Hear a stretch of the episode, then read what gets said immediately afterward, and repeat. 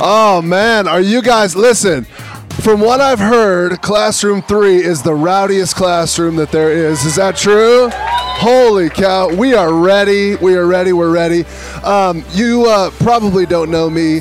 My name, they chose me to intro this session because my name is actually also Matt. And so, man, I'm just really excited about that. And I'm from a land called Nebraska, okay? Anybody ever heard of Nebraska? All right, one of us, yes. Everybody else is like, where is that? Anyway, guys, it is my privilege to introduce to you Matt Fry, who is obviously on the A R C lead team. Um, he and his wife pastor a church, C three, in North Carolina, which is a uh, much greater vacation destination than Nebraska. But uh, he is uh, he's going to share from his heart with us today. Also, I want to let you know, because most of us do, he uh, recently released a book called I Am.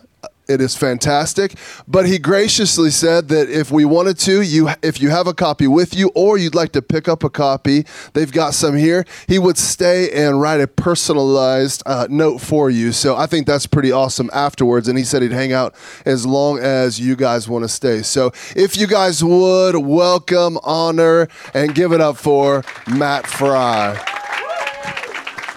Thank you, thank you, thank you. You guys are awesome, awesome. Uh, thank you, Matt. Anytime Matt introduces Matt. That's a good name. That's awesome, right? That's right. Um, so you guys doing well? Yes. Do you have a little bit of energy to for one more session this afternoon? Awesome, awesome. Last year, I was across the uh, hallway at that, that other venue, and it was packed out. So I knew when they told me I was in this room, this is going to be packed out. So I'm glad you guys are able to make it in here. My wife Martha's over here. We've been, she's amazing. We've been married for almost twenty-six years. It'll be twenty-six years in May. And she helped start the church with me almost twenty years ago. And uh, she's been right along this side. I mean, she is just, she's a warrior for the King. Uh, she shared yesterday, if you were in the ladies' breakout session, that she was pregnant with my son Caleb, who's over here in the corner. He's nineteen, and it's my daughter Caroline. She's twenty-one, and she was pregnant with Caleb, and uh, she led worship as well. All right, are there any church planners in here? Church planners, all right. Church planners' wives, or oh, all right, cool. Or staff wives, all right.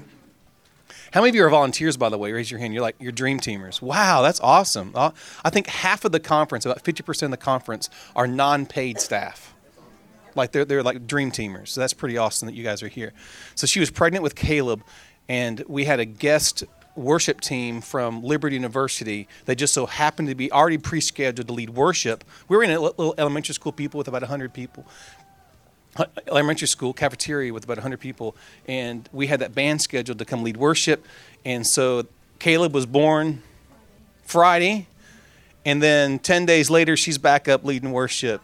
She missed one Sunday with a two-day-old, and then I don't know that you've, other than vacation and normal trips, like she's just right there leading the way. She's amazing. She leads uh, our freedom ministries at C three. If you're familiar with Church of the Highlands, a model of freedom, and it's incredible. And Caroline is also, she's my personal assistant. So how blessed am I to have my daughter as my personal assistant? She graduated from Highlands College, and I said, please, Chris, send her back. Please send her back. But anyways, I'm going to talk to you about how to reach your city without losing your mind. Is that cool? Yes. And uh, I'm going to sp- focus a lot on how not to lose your mind, right? Because I have lots of examples. Um, I do serve on the A R C lead team, and uh, it's just been a privilege to be a part of the A R C lead. It's a family, right? So we do life together. Um, I was, just real quick, I was a lonely pastor. Our church was about three years old. We started in nineteen ninety-eight.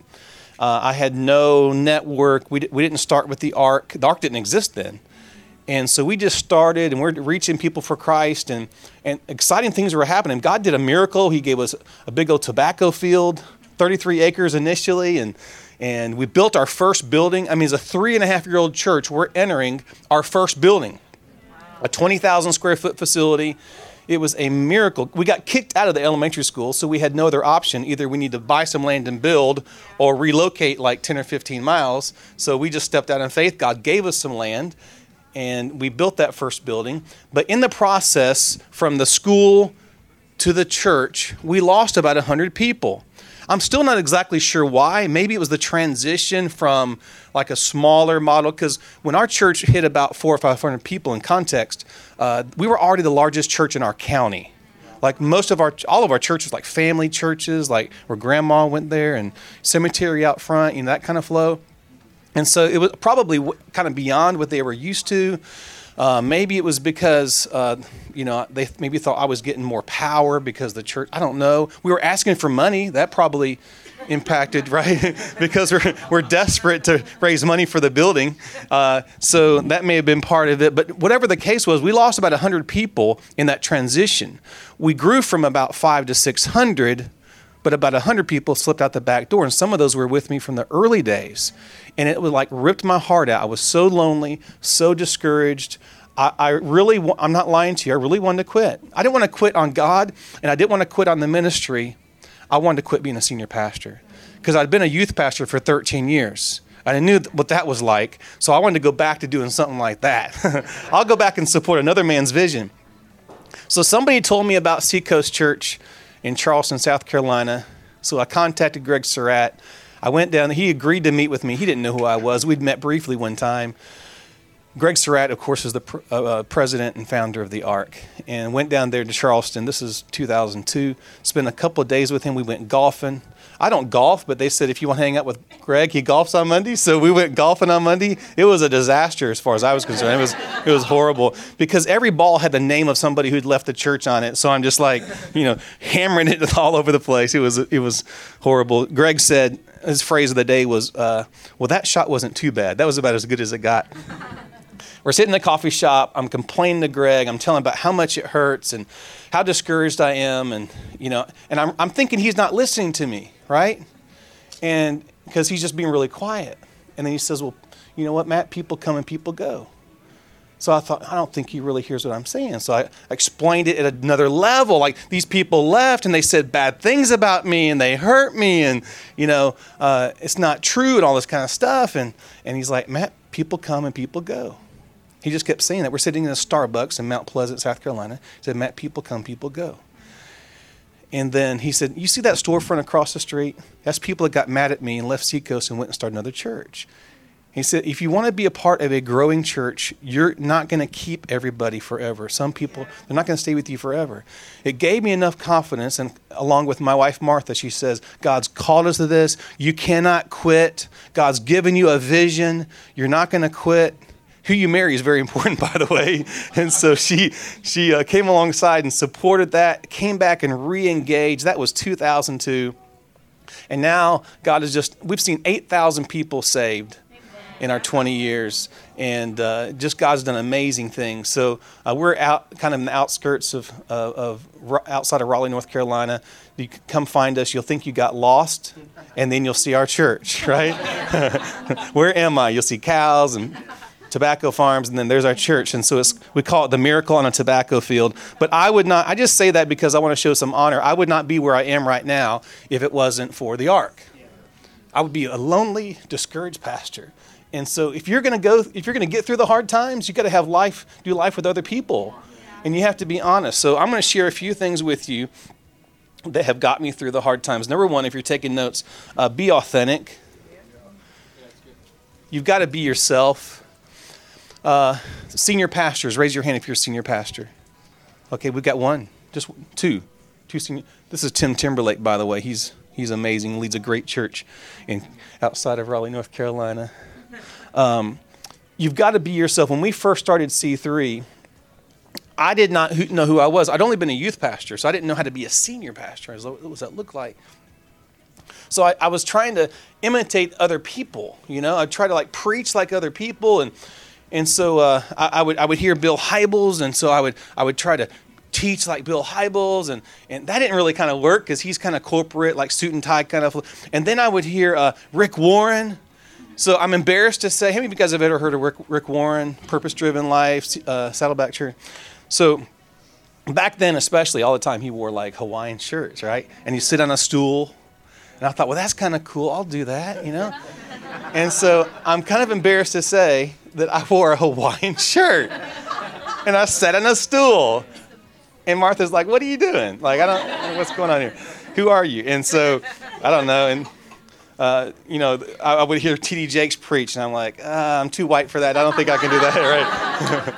how, many, how many of you know I could not be John Gray? That would just like, like that would just not work. It would be a disaster. Oh, by the way, one time I was speaking at a church in Mississippi, uh, uh, Jason Delgado, great church down in, in Mississippi. And it was a Wednesday night service. The place was packed. They had overflow. Overflow was packed. And and he said, now we got this Hammond, we call it Hammond B three, right? Have one of those Hammond B three organs. He says, now if, if you want, I, he, he'll play behind you. I said, okay, let's do it. I mean, I've never done that before, but that sounds kind of fun. I mean, I've seen Stephen Furtick do it, so I thought, well, maybe I can do it, right?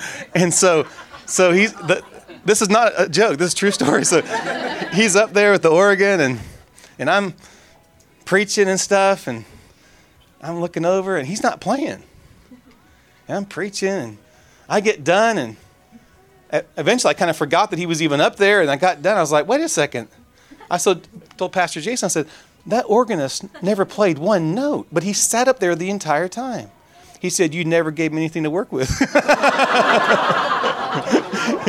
I didn't realize there has to be a rhythm to it. You got to like, you know, I was just like teaching, teaching, teaching. He's like, you got to give me some rhythm here, man. You got you got to get into a flow, right? So I realized I'm not the organ preacher. That's just not, I'll stick to what I'm good at. But you got to be authentic. You got to be real. We at C three, we have a phrase, a vision that says we want to provide real hope for real people in a real world. And when I relaxed as a pastor, and you can relate this to whatever role you you you serve on your church, whenever I decided I'm going to relax, I'm going to be Matt Fry. I'm going to be the best version of Matt Fry that I can be. Yeah. That's when the church started growing, and that's when people started connecting with me. They're like, I like this church. Why? It wasn't because we had phenomenal music, and it certainly wasn't because we had a great venue. We're meeting in an elementary school cafeteria, and they're sitting in elementary school chairs. Our kids met in the hallways with no heat, no air conditioning. You didn't come to our church because it was convenient or because it was a, a comfortable worship environment, but people started coming, coming because they connected with authenticity. They're like, this is a place where it's real. It's not religious. It's not fake. And by the way, can I remind you that being fake is exhausting? Because you have to re- remember who you were fake with and how what version of you you were fake with that person. And then it's like, then you have to be a different type of fake with that person. And it's exhausting. It's just a lot easier and, and more powerful if you just relax and be yourself. Look to somebody and say, be, just relax. Just relax. James, chap- James chapter five, verse sixteen. James five, verse sixteen, therefore confess your sins to each other and pray for each other that you may be healed. The prayer of a righteous person is powerful and effective. So confess your sins, which is being authentic, and you will be what? Healed. Healed. When I first read that scripture, I thought, you know, for a long time, I thought, wait a second, I thought only God heals. Well, God does heal, but he heals as we're authentic and real with each other. We take off the mask. We stop trying to pretend like we're something that we're not, and we're we're ourselves. I heard about a guy who couldn't find a job. He looked everywhere for a job. He was desperate. Finally found a job opening at a zoo, he, and he went to, for an interview. And the, this, I'm sorry, that position's already been filled. There's nothing. We don't have anything. He said, "I'm desperate. Do you have anything?" The guy thought for a second. He said, "Well, we do have an opening for a gorilla. When we lost our gorilla, and if you'll dress up like a gorilla, then then until we find one, we'll pay you. We'll pay you well, right?" So he thought, I'll take it. I have nothing else. So he dresses up like a gorilla, and he's like starting to think like he really is a gorilla. Like he's going around the, the cage. Ooh, he's faking all the kids. They think he's really a gorilla. And by this time, he's like really playing the part. And all of a sudden, this lion comes over across the fence and jumps into his cage, and he freaks out. He starts screaming, starts yelling. The lion says, shut up or we'll both get fired. Right? So, so it's a, too exhausting to, to be fake. Um, I had been a pastor for many years, and, you know, Martha and I really believe in that God heals and he sets free. And But I realize even personally for, for leaders, God wants to heal us, and he wants to set us free. You know, salvation is immediate, but freedom is a journey. And I'll never forget, um, we Martha, for several years, she, Martha uh, just has an amazing ministry. She came out of some a healing herself, some freedom herself. I'm not going to tell her story, but she was set free from some pain and hurt from her child from her childhood. She started a, a girls group and kind of helping them get set th- set free. Uh, then we discovered the freedom curriculum from Church of the Highlands and and, and their uh, kind of their flow and their connect groups. And so we did a pilot freedom group with our staff. We'll just kind of see what it looks like, and some of our key leaders, about fifty people. And so that first year, if you're familiar with that, uh, we, the, the, it ends with a conference at the end of the semester. So we didn't have, we didn't do our own conference, so we came to Birmingham. We drove from North Carolina to Birmingham for uh, the Freedom Conference to kind of see what it was like. And so I'm a pastor. I'm just kind of checking everything out and kind of observing and, and seeing if this might be something that we would do. I was really kind of like just kind of... Um, more of observation mode, not really entering in, you know what I'm saying? Like, I'm, I'm trying to decide and determine that this is something we're going to do at our church. And if you know how, how it flows, that you go up and get prayed for like like seven times and anointed with oil, and which is really powerful. And uh, there was one particular one, I think it was on uh, like sexual abuse or, or or something like that. And I remember thinking to myself, I really don't need to go up on this one, you know, because I really don't have anything in this. Like the other ones I could say, well, I can kind of, you know, but but there were a couple of things. First of all, they kind of force you to go up there because it's like everybody from your has to go up, so it'd be kind of obvious. And the second thing, I'm the pastor, right? And everybody's looking at me like it would be kind of awkward if I didn't go up, right? So I went up and I kind of did the whole going through the motions thing, and they're praying over me.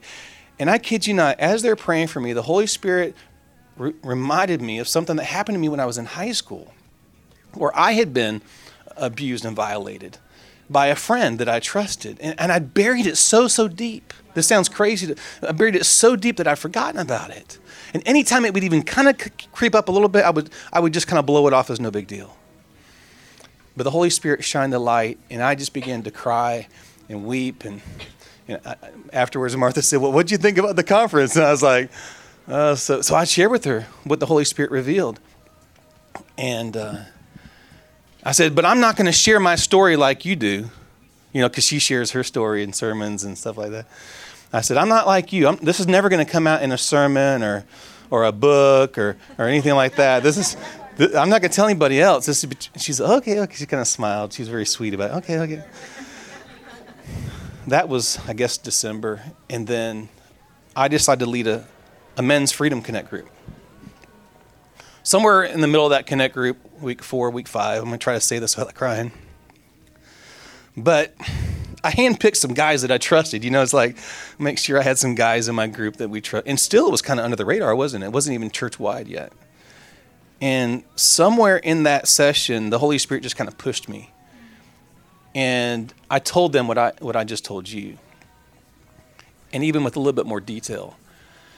And one by one, these men started saying, this happened to me, and this happened to me. They started taking off the mask and starting to get us set free. And I thought, man, this is what it's all about. This is what James is talking about. Confess your sins to each other. Confess your hurts. Confess that pain, and you will be healed. And the healing that took place, not just in my life, but in that group of men. And now hundreds of people have been set free. And then later on, we did the conference ourselves. And at the last minute, Martha and I switched sessions for some reason, like the, the, the morning of or the night before. And she said, hey, let, it makes more sense for you to teach this one. I said, yeah, I agree with you because, you know, the, I was going to teach two or three in a row or vice versa. I can't remember. And, and so I end up teaching the session on, on shame. A purity. The same one that the Holy Spirit, you know, spoke to me about. But I'm not going to share my story because that would be really awkward and embarrassing. Well, as I'm speaking, although it wasn't in my notes, the Holy Spirit prompted me, boom, and here out comes the pain that I'd gone through. And then afterwards, there's a bunch of guys that come up to me and said, thanks for sharing that. Thanks for sharing that. and just even at a broader level. And then later on, it came out in a sermon, right? So, and it's in the book, I Am. So it's all over the place now. But I'm just here to tell you personally, you know, I've been I've been a pastor for, what, seventeen years at the time, senior pastor, in ministry for years. But there was this this this thing from my past that still I had not been healed from. And you know what? I realized that I'm still going through healing. It's like it's like peeling off one layer of the onion at a time. And the Holy Spirit continues to remind me. And it's not a bad thing. It's an awesome thing, right? It's an amazing journey.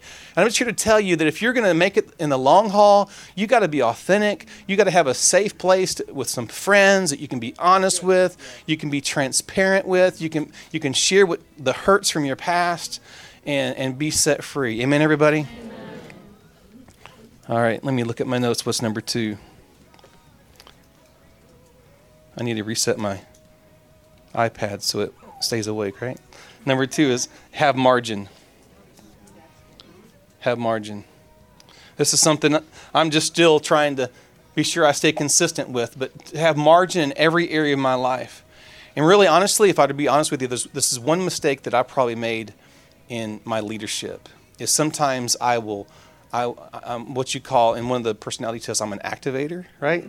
Like if I see a need, I'm just going to, in fact, unfortunately, Martha and I are both activators. So it, activator would be like, you ever heard the phrase, ready, sh- shoot, aim, right? That That's us, right? It's like, just go for it. We, God will provide later on. And uh, and that's not a good way to, to live. You need to have margin in your life. If you're living at one hundred percent all the time, then you're, you're not going to make it. You cannot stay going one hundred miles an hour seven days a week. God never, that's not how he planned it. That's not how he wants us to live. In fact, he tells us that he gives us a Sabbath, right? One day a week. And that's probably one of the Ten Commandments that we think is optional, right? We don't think murder is optional or adultery is optional, but, but you know, honor the Sabbath. And, and that, there's a reason for that, because we need to take at least one day a week to rest and have margin in our lives. So the other six days can be more successful. Have you ever tried to pull through a Chick-fil-A drive-through on a Sunday? It's just so frustrating, right? But they are more blessed by being closed on Sunday, right? They they have more business by being open six days a week, and I guarantee their employees are probably a lot more fulfilled and happy because they're only open six days a week, right? So there's there's some truth to that.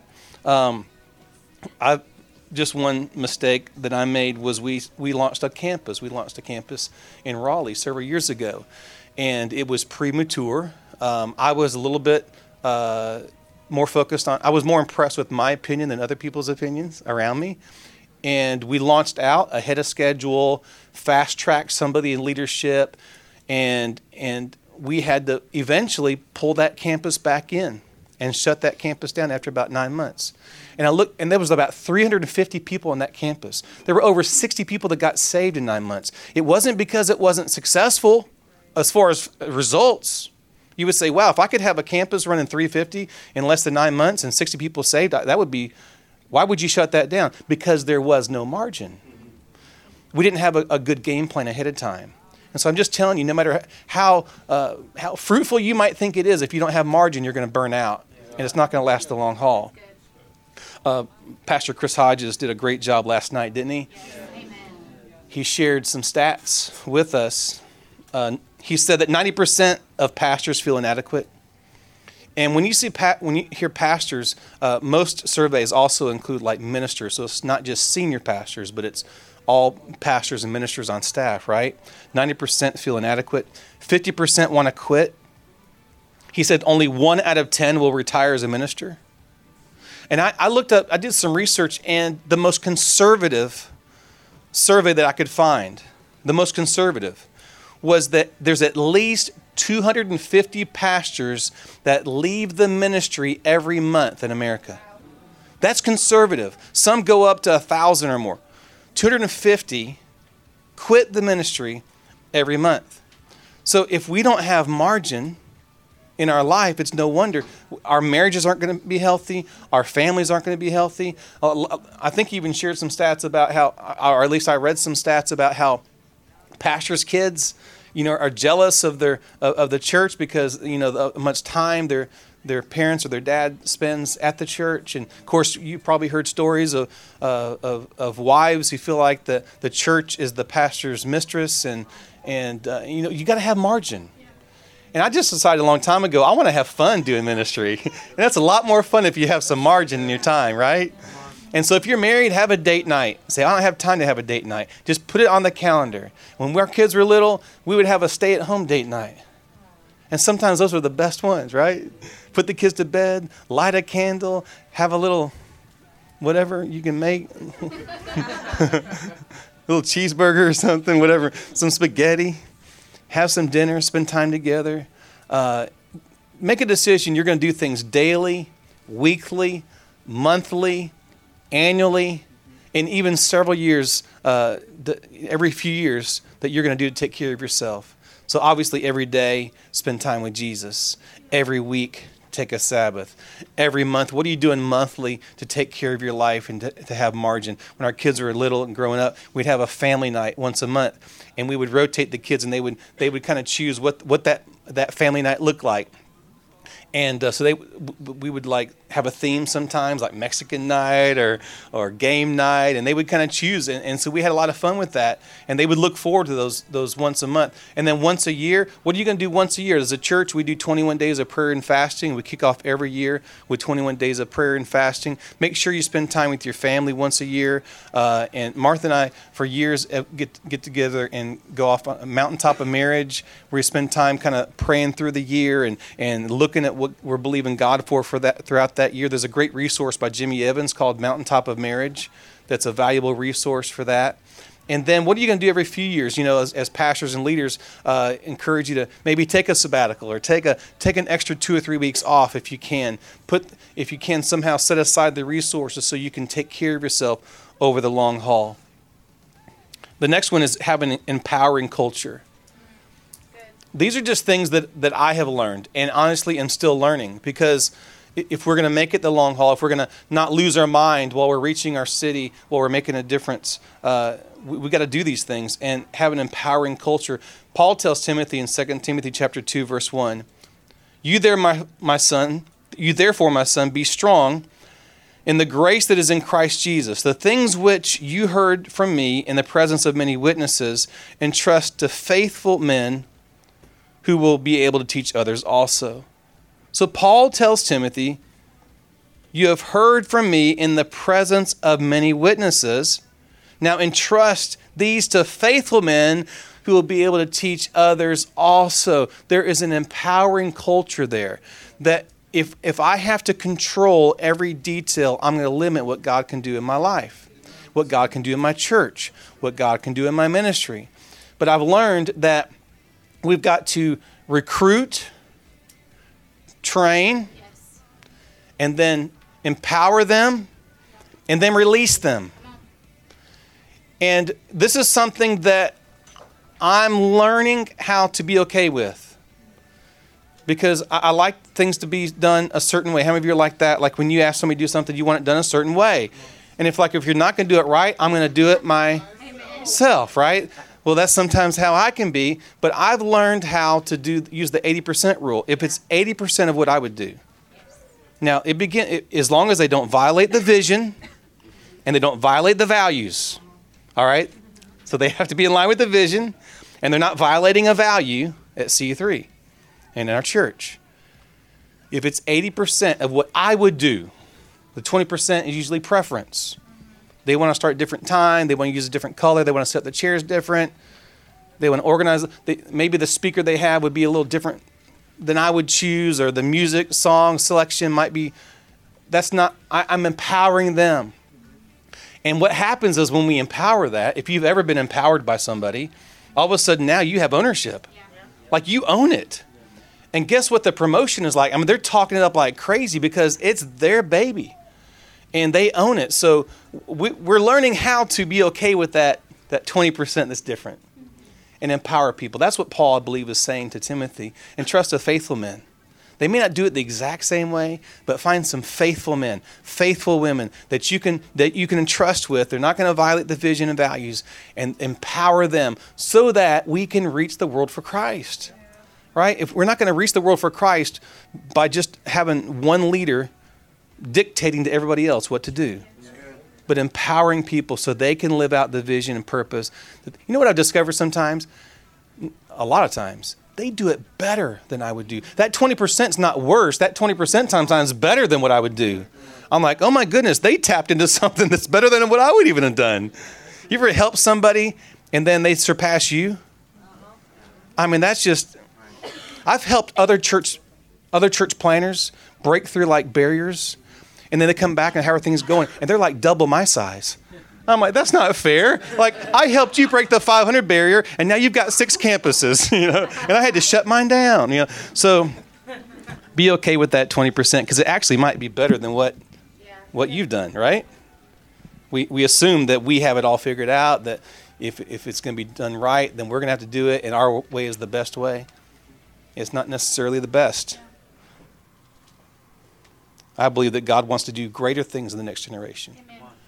I'm believing that, that my kids will be accomplish greater things than I ever dreamed of. Yeah. And then their kids will do, accomplish things greater than they could have ever dreamed of. Yeah. I never forget, my dad, I grew up in a in a home. My dad was a pastor and grew up in a Christian home. And growing up, uh, I would call my dad on Sunday afternoons. And my dad pastored a church, but the church that he pastored never was over like four hundred people. I mean, that was in our denomination that I grew up in. four hundred people was a was a huge church, right? And so I'll never forget calling him on Sunday afternoon and, hey, Dad, we broke the five hundred barrier. He's, my dad would be like, was that the best you can do, son? That was a compliment from him, you know. Dad, we broke a thousand barrier. I remember like we reached a point, I think it was like a thousand. He couldn't even comprehend that. It was almost like it was illegal to have that many. Like, are you are you compromising or something? How are you, how are you reaching that many people? But he he never dreamed, like, what God has done in my generation is beyond anything he ever could imagine. And I'm believing that for the generation coming behind me, that that where where they receive it, it's just going to be the foundation. And like a church of one hundred thousand is going to be like just normal, yeah, right? Why can't we dream of like reaching the whole world for Christ? Amen? Um, and I just put in here, communication is the key.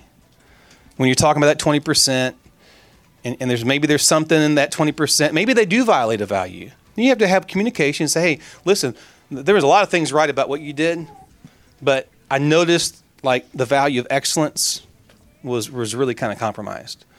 Uh, you started five minutes late. That's kind of not how we flow. I mean, you can st- start the start time whenever you want, six thirty, seven, seven thirty or whatever, but you, we will start on time. Right? So communication is the key. You don't just empower them and then just ignore whenever they violate a value or vision, right? So we empower them, but then there's also communication. And don't blow it under the carpet and talk about them behind their back, especially the other staff or whatever, when you should be talking to them. Does that make sense? Amen. All right, I have one more. And I can't talk about how to reach your city without losing your mind without talking about this. And I think this is true not just for pastors, not just for staff, but for, for all of us, is we must understand who we are in Christ. Yeah. We must understand. We must live a life of security, knowing who we are in Christ. I was um, in I was in youth ministry at the time. I'd been serving in youth ministry for a few years. Martha and I were married, and we had... Uh, Uh, how many? We only had two? Did we have one or two? Both of them were born? Right. And uh, I was a youth pastor at a church in South Carolina, and there was kind of a parting of the ways, right? There was a, it was it was wasn't a good fit for me. It was a traditional Baptist type flow, and I didn't I didn't know who I was at the time. I just knew that wasn't the flow that I was, and so it was pretty obvious. So we kind of parted ways. So the end result was I was out of a job. I share this in the in the I Am book. And I didn't have I didn't have anywhere to go. Martha and I, for the first time, we're just like, we're churchless. We don't have a church. And and so I find myself uh, on the weekends traveling, speaking at churches, calling my buddies, saying, hey, do you need some, need me to speak for something? I, I I don't have a job, you know. I don't know what else to do. But but come and help you in your church. And so I did everything from like youth retreats. I spoke at a senior adult banquet. Come on, somebody. That was one of my favorite things, man. I just got up and told jokes and they loved it. It was just awesome. I read a couple of poems. They thought it was fantastic, man. And um, I just would go. But then during the week, you know, I needed to create some income. So I found a job uh, working as a part-time custodian. And the owner would give me as much freedom as I needed to be gone or be out of town. She she understood what I was walking through. And so I was a part-time custodian throughout the week. And one of the places that I would clean was a police station. Well, the other places that I cleaned, nobody was there when I cleaned. It was, you know, was, nobody saw me cleaning toilets and vacuuming. But the police station was different because they had to provide security. You can't let somebody come in a police station just, hey, help yourself. So I'm cleaning this police station, and one in one of the offices, I can remember it like it was yesterday. I walked in this office. There's a policeman in, in his office sitting at his desk, and he pulls away and he looks at me, and I said, "I said, excuse me, sir. I was, can I can I get that trash can from you?" Now, I had a bachelor's degree. I'd been to seminary. At this time, I had like you know seven years of ministry experience. That's all I knew. And here I am, sir. Can I get that trash can from you? He looked at me and said, "Wait a second. Don't I know you? Aren't you the youth pastor of that church down the street?" And I said, well, I used to be. And I kind of changed the subject and said, well, can I get that trash can from you? And so I ended the trash can. And I went home, and it was, I just remember feeling just so like, who am I? Like my whole life, I, I felt like I had identity. And I, at that, I was youth, Matt Fry, the youth pastor. And, and I thought, in my mind, this was a prestigious church. It was one of the larger churches in the city. If you said, "Hey, I'm the youth pastor at such and such church," like, "Oh, wow, you're the, you're somebody." You know, I kind of felt like I was somebody. Why? Because I was the youth pastor at that church. Now that was taken away from me. Now who am I? So I go home and I'm sitting there, and I'm just kind of discouraged. I'm reading through Philippians, and I came to Philippians chapter three and verse ten, where Paul says, "I want to know Christ and the power of His resurrection." And the fellowship and the suffering. As I was reading that, I was like, Lord, yes, I want the power of your resurrection. And I, I want to know you. But then the next part says, but you must be willing to fellowship in my what? Suffering. suffering. I was like, Lord, I don't want the suffering. I've had enough of that already. Can I just have the power? And he said, Matt, what I'm trying to do to you is I'm tr- you're going through some hard times right now, so I can show you who you are. You're not Matt Fry, the youth pastor. You're Matt Fry, a child of God. You're Matt Fry, a Christian. You're a follower of Jesus who just so happens to be a youth pastor or fill in the blank. But that's not your identity. You're a child of God. Can I tell you the security that, that brought me and has carried me throughout? I looked at my life, and all my life I had been wearing these titles. My identity was connected to a title or a label, and that was my security. And then when that was taken away, I was devastated. And I've discovered, and even through sharing the message of, of the I Am book, that not only pastors and leaders, but everybody struggles with finding out who they are in Christ. And so we need to do two things, right? We must discover who we are in Christ. Everybody say discover. Yes. And then second of all, we must declare who we are in Christ. Everybody say declare. Yes. A lot of people... Uh, even in this room, you probably say, well, this isn't new information to me. I know who I am in Christ. I am a child of God. I've sung the worship song and everything. I know who I am, right? But the second part is equally important. Not only should we discover who we are in Christ, I am a child of God, but then every day declare who we are in Christ. There is power in declaring who we are in Christ. If you if you don't declare, if I don't declare who I am in Christ, guess what? The devil's going to try to fill my head with lies and declare what he wants me to think I am. Yeah. Yeah. I can either declare what he says. He says, you know, we're the label of shame. I'm filled with shame because of what happened to me when I was in high school. It makes me feel dirty that that happened. I either can wear that label, or I can take that label off and says, no, I am more than a conqueror. I am a warrior for Christ. I am fearfully and wonderfully made. I am God's masterpiece. And we can declare what God says about us. And so we must discover who we are and feel security in that. And then every day declare who we are in Christ. There are thirty-one I Am declarations that I came up with. This was before the book was even an idea. Martha and I were going through some challenges, uh, and in particular with the financial area and some unexpected obstacles that we were facing. We began to declare the promises of God every day, and we began to see God do miracle after miracle after miracle. Uh, it wasn't right away. It wasn't like day one. But in that journey, we started seeing things happen. The only way to explain it is that God did it. And I'm convinced that there, the Bible even says, obviously, that, that there is power in our words, that our words can produce life or what? Death. Death. We can build up or we can tear down. We can encourage or we can discourage just with our words. And when the devil tries to fill your head with lies and tries to define who you are, you take those thoughts captive and say, no, no, devil, not today. I'm not going to receive that label. I'm not going to, you're not going to bring up some stuff from the past. I'm not going to find my identity, even in good things. I'm not going to find my identity in, in any other title. There's nothing wrong with some titles, right? I am a pastor. There's nothing wrong with saying I'm a pastor, but that's not my identity. Yeah. You take it away from me, I'm still a child of God. Yeah. I may not be a pastor, a senior pastor forever. I may transition to something else one day where I'll, I'll be able to do something different if God chooses. I'm, you know, right? I'm still, I'm still a child of God. And so our identity is not tied into a title or a position, but it's tied into who God says that you are. And when you do that and you live it out, I believe that you'll reach your city without losing your mind. Amen, everybody?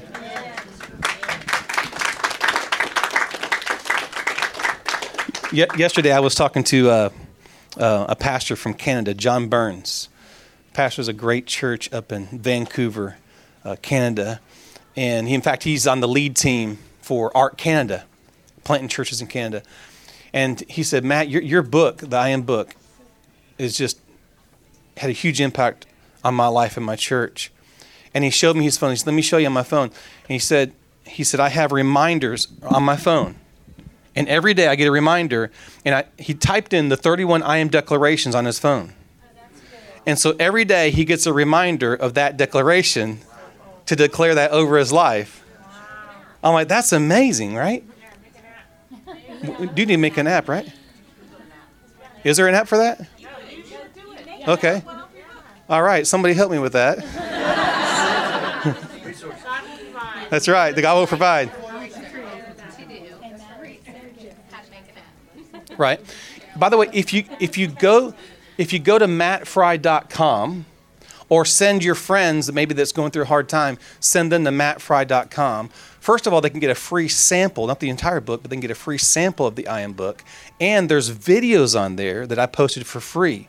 These videos are incredible. They're fifteen minutes a piece. They have testimonies on there of people whose lives have been changed.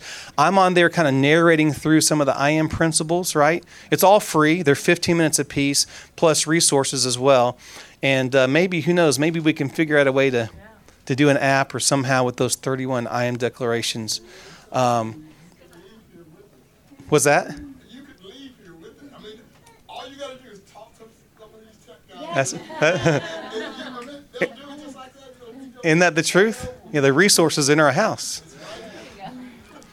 So those thirty-one declarations, I tell people take one every day for thirty-one days and watch what God's going to do in your life over that next month. But what, what ends up happening is what I do is like now once they eventually kind of get in you. And so little things, this might sound kind of silly, but I don't like the dentist. I just don't like the dentist. I don't, I don't like to get a filling. I don't like to get a cleaning. I don't I don't even want him looking at me, right? It's just I just don't like the dentist. I get nervous to see all that equipment and stuff. I was going to the dentist uh, a while back, and I was, I'm embarrassed to say, but I was kind of anxious, right? I was just anxious. I didn't want to go. And and this dentist is amazing. He's nothing to be afraid of. And I began, to, I felt like this fear coming over me, right? And I began to declare, I am more than a conqueror. Even out loud, I am more than a conqueror. I am more than a conqueror. And all of a sudden, this faith kind of rose up within me. And man, it, it was all, I mean, it was great. It, as good as a dentist appointment can be. And then I ended up having lunch with the dentist afterwards. And I gave him an I Am book. And he ended up buying an I Am book for all of his three hundred employees. He bought an I Am book for all of his employees, right? And so here I was all discouraged and anxious. And I ended up going, and the dentist appointment was no worries. The dentist is like, hey, by the way, I'm not going to charge him anything. I'm going to give every one of my employees an I Am book. That's not a bad day at the dentist, right? You might say, well, that's just a coincidence. That, w- that would have happened anyways. All I know is whenever I declare, I walked in there with probably a little bit more security because I, re- I declared I'm more than a conqueror rather than walking there afraid and anxious, and right? I'm just telling you that it works in everyday life. You, you might have a vision to reach your city, to change your community, or just to raise your child and not go crazy, right? Whatever, wherever you are in your journey with life, there is power in discovering and declaring who we are in Christ. You want me to read the thirty-one, by the way? Want me to read them to you? That'd be all right. In fact, I'm not going to just read them. I'll declare them over you right now. Can I do that?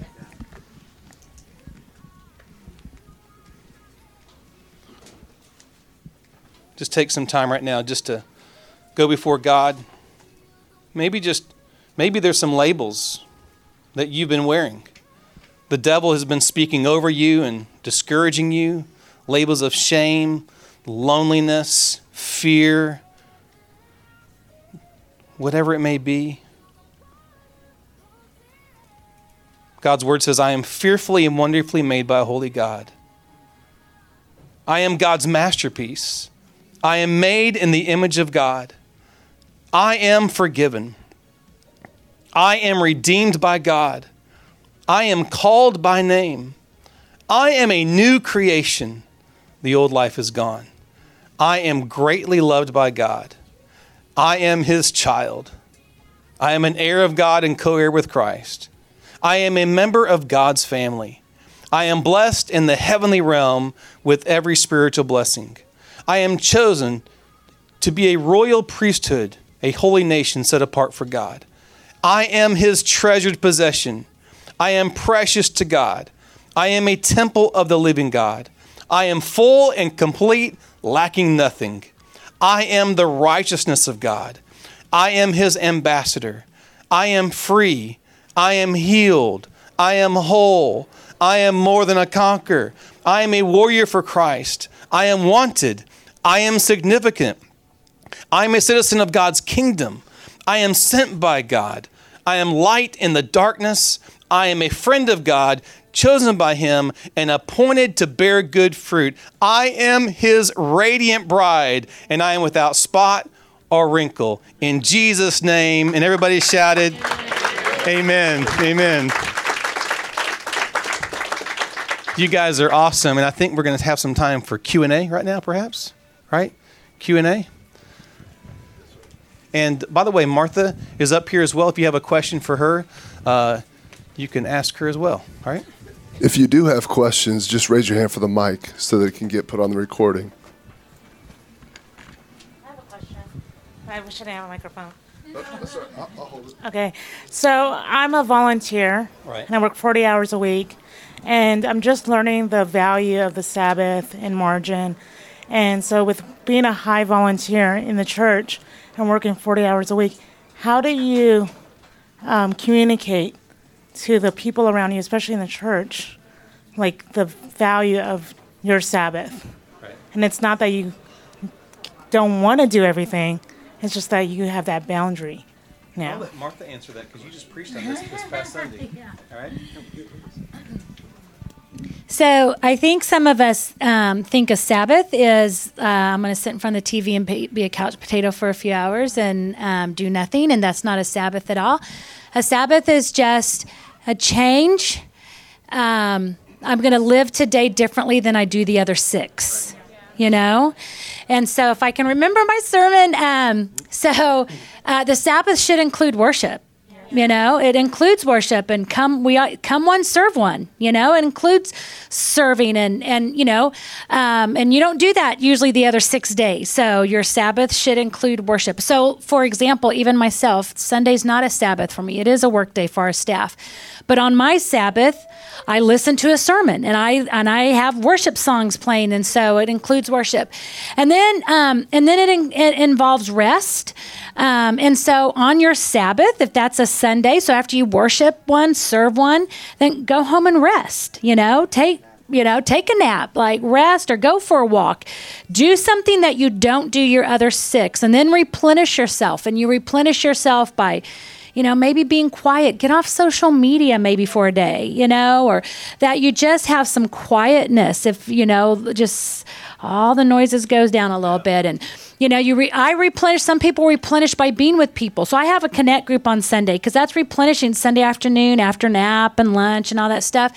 Um, so, but I, you know, I'm always like, on my Sabbath, it's got to be around life-giving friends. If you drain me, I give you my other six, but not my Sabbath. You know what I'm saying? And I have some great people, but they drain me, you know, and, and I love people. I lead our freedom groups. I work with people through tough situations, but they don't get my Sabbath. And, um, but you know, you, re- what, what make, what's fun for you? Is it outside? Is it fishing? If, is it painting? I have a good friend who paints on her Sabbath. So what refreshes you and replenishes you? And then, um, and then you use your Sabbath to refocus. So let's say Sunday is your Sabbath for like your volunteers. So they come one to, they serve one, they take the afternoon to replenish and all that. And then Sunday night, before you start the other six, uh, mine's a Monday night, before I start my other six, I refocus. So what do I need to get done this week? I'm not, I don't kick into work mode, but I, I look at my week. What needs to get done? What, you know, where am I going to have my quiet times? Where am I going to exercise? What meetings are happening? What important things have to get done? When's date night and all that kind of stuff? So at the end of your Sabbath, you refocus and get ready for your week. So does that kind of help? So even with your, people that work forty, forty hours a week, great. They do it six days, but their seventh day needs to look different than the other six. Think of it like this. It's like they say with exercise, if you do the same exercise all the time, I love, uh, I don't run as much, but I used to love to run. I still do sometimes, but um, uh, just not early when it's cold. But um, when you, so if you run all the time, they say that's horrible for you because your body gets adjusted to, like, you know, and then it actually, the running does no good, right? So what do they want you to do? Run one day, do weights one day, you know, so that's what your Sabbath is. So let's say you run for six days, if I can put it in context of working out, you run six days, well, then your seventh day, you're going to do weights. Does that make sense? So you're changing your Sabbath is, I'm going to change the way I think. I'm going to stop the noise and all that kind of stuff. Does that help a little bit? Well, I was just talking about how do you do the boundaries part of explaining this to other people? Right. Because where our church is really, moment, it's building up a lot of momentum. Uh-huh. So like, why can't you say yes? Because, you know, you're like, well, I have my Sabbath. And you're like, but we're in a momentum period, Tasha. Right. And so how do you explain the boundaries? To your leader. Yeah, I would just, so, so like, for example, I'd say, you know what, I'm I'm serving here, and um, and I've also got my Connect group, and so, yeah, I'm I'm full. I don't need to double dip. I don't need to triple dip. What that means is if you're asking me to double dip and work all this extra, that means, as I, I'm just going to be blunt with you guys, that means you need to raise up more leaders. Quit pulling from the same people. Did I say that nicely? Okay, so there you go. And I would just say, I, I would just say, you know, I, I, I'm not available. You know, it's none of their business when I'm not available. I'm going to go, I'm going to go take my kids to the park. I'm just not available, you know. Thank you.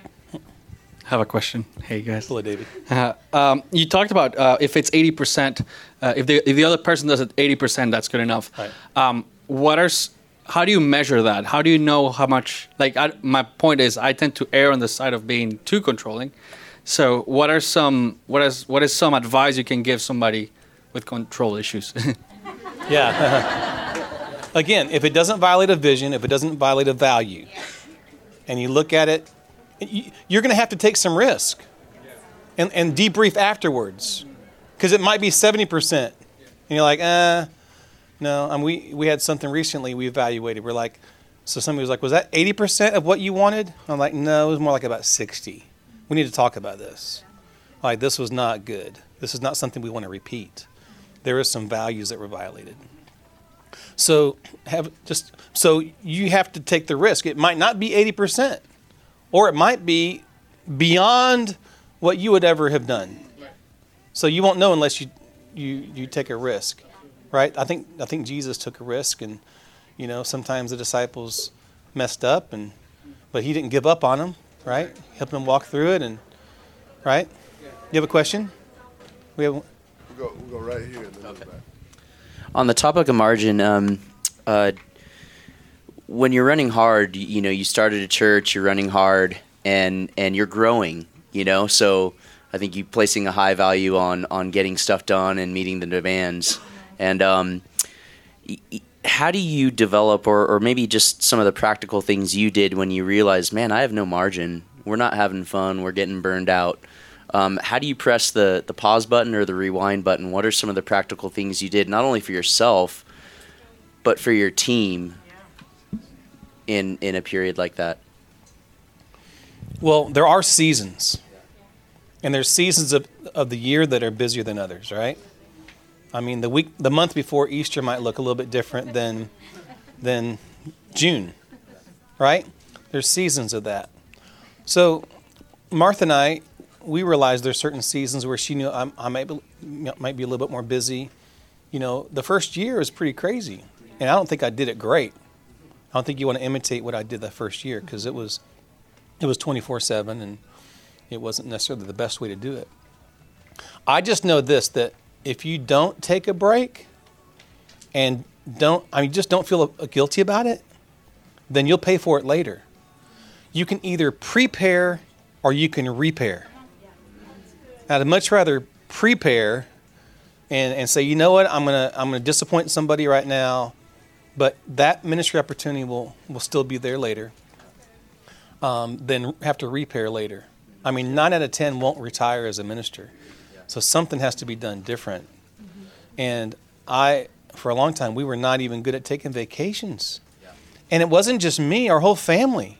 Yeah. Like we were all, we all loved the church. And my kids were serving, and I mean, if we're going to take a vacation, it has to be planned well in advance, because my kids are like, Daddy, I can't leave because I'm I'm leading worship for the kids this Sunday, you know? Martha's like, I've got a, you know, freedom training. It's like I've, we got to plan it ahead of time, because my, my family loves the church as much as I do, and they serve, and they, they're all in. So you, I've learned I've got to, like, plan ahead of time and make it a priority, right? Does that help you any? Yeah. Awesome. Yeah. Awesome. I think, like, in that, if you're not used to taking a day off and your staff's not used to taking it, you just have to do it. And everybody's going to be like, I don't have stuff done. You know what? We'll we'll figure it out. You know, you may have a rough Sunday, or you're pre- I've got two points instead of three because that's all I got. But, you know, you just have to say, okay, we're starting now. You know, and everybody takes a day off, and, and, and then you'll find a new rhythm. I also think you, and this is where um, kind of freedom comes in, but you also got to check your heart. And why am I giving the church so much priority? Is it feeding something in me that's broken? Is it feed, like, I'm not leading really well at home, and everybody loves me at church, so I'm giving the church my attention, because I don't have what it takes to lead at home, and that's frustrating. You know what I mean? So you, it's some...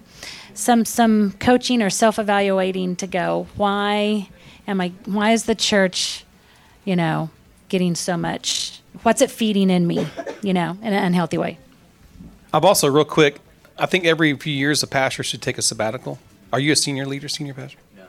Well, I think still. I support a, a senior team. So. Awesome. Well, this this might even be more important. Seven R's of a sabbatical. Seven things you must do. I did a sabbatical a few years ago. I waited way too long to take one. Um, but these are great principles to, if you want to take an extended break, maybe even take a vacation. Uh, first of all, rest. Take some time just to rest. Take a nap. Just sleep. So I did that for like the first several days of my sabbatical. I just slept. Um, I didn't try to do anything, accomplish anything. I just slept. And number two, reflection. Reflect on what just happened. What what have I gone through? Maybe there's some painful things that you experienced. Maybe some victories. Just just reflect. Don't try to solve anything. Just reflect. Number three, do some reading. You know, read something that re- refuels you, replenishes you. Like well, Martha said, just like a day off is not just like sit on the couch and do nothing. Like, neither is a, a sabbatical. Sabbatical is not sitting on the beach for seven weeks and doing nothing, right? It's, it's, it's there's a purpose to it, right? And reading is part of it. Uh, relationships. This was huge for me because I thought, well, I have to isolate myself because I turned off my phone and I was not on social media. I wasn't getting email. I mean, I was unplugged for like, what, two months? But but I did. I still had relationships. So if we had a guest speaker that came in and, and preached for me, I may not go to the service, but afterwards he would come to my house and we'd have dinner. So I'd spend time with Greg Surratt, and I'd spend time with with great friends in ministry, and we would talk about it. I would travel and meet with pastors and pick their brain. So it wasn't like I lived in isolation.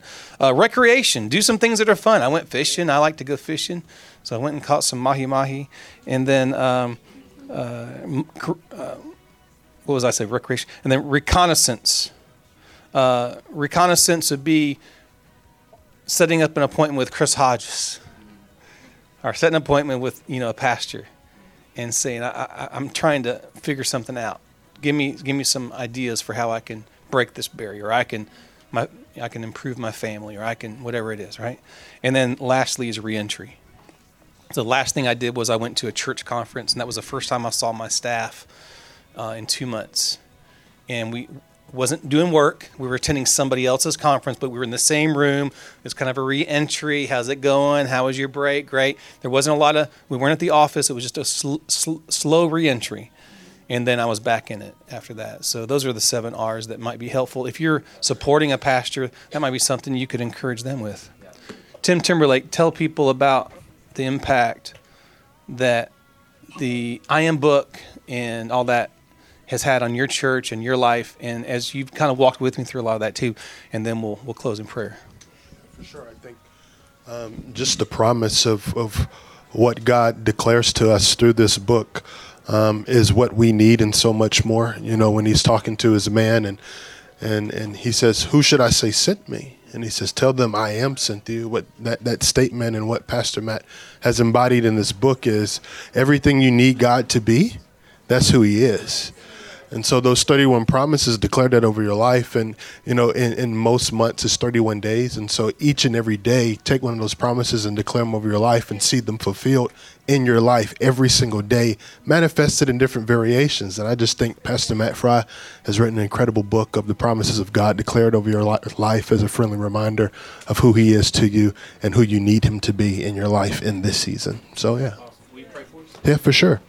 Heavenly Father, we thank you for this opportunity to come and gather around uh, your word. We thank you, God, for using the gift of Pastor Matt Fry to communicate your gospel to us. And God, we ask that you would pour uh, back into him everything that he's poured into us. And God, we ask that you would just seal this word in us. In Jesus' name we pray. Amen.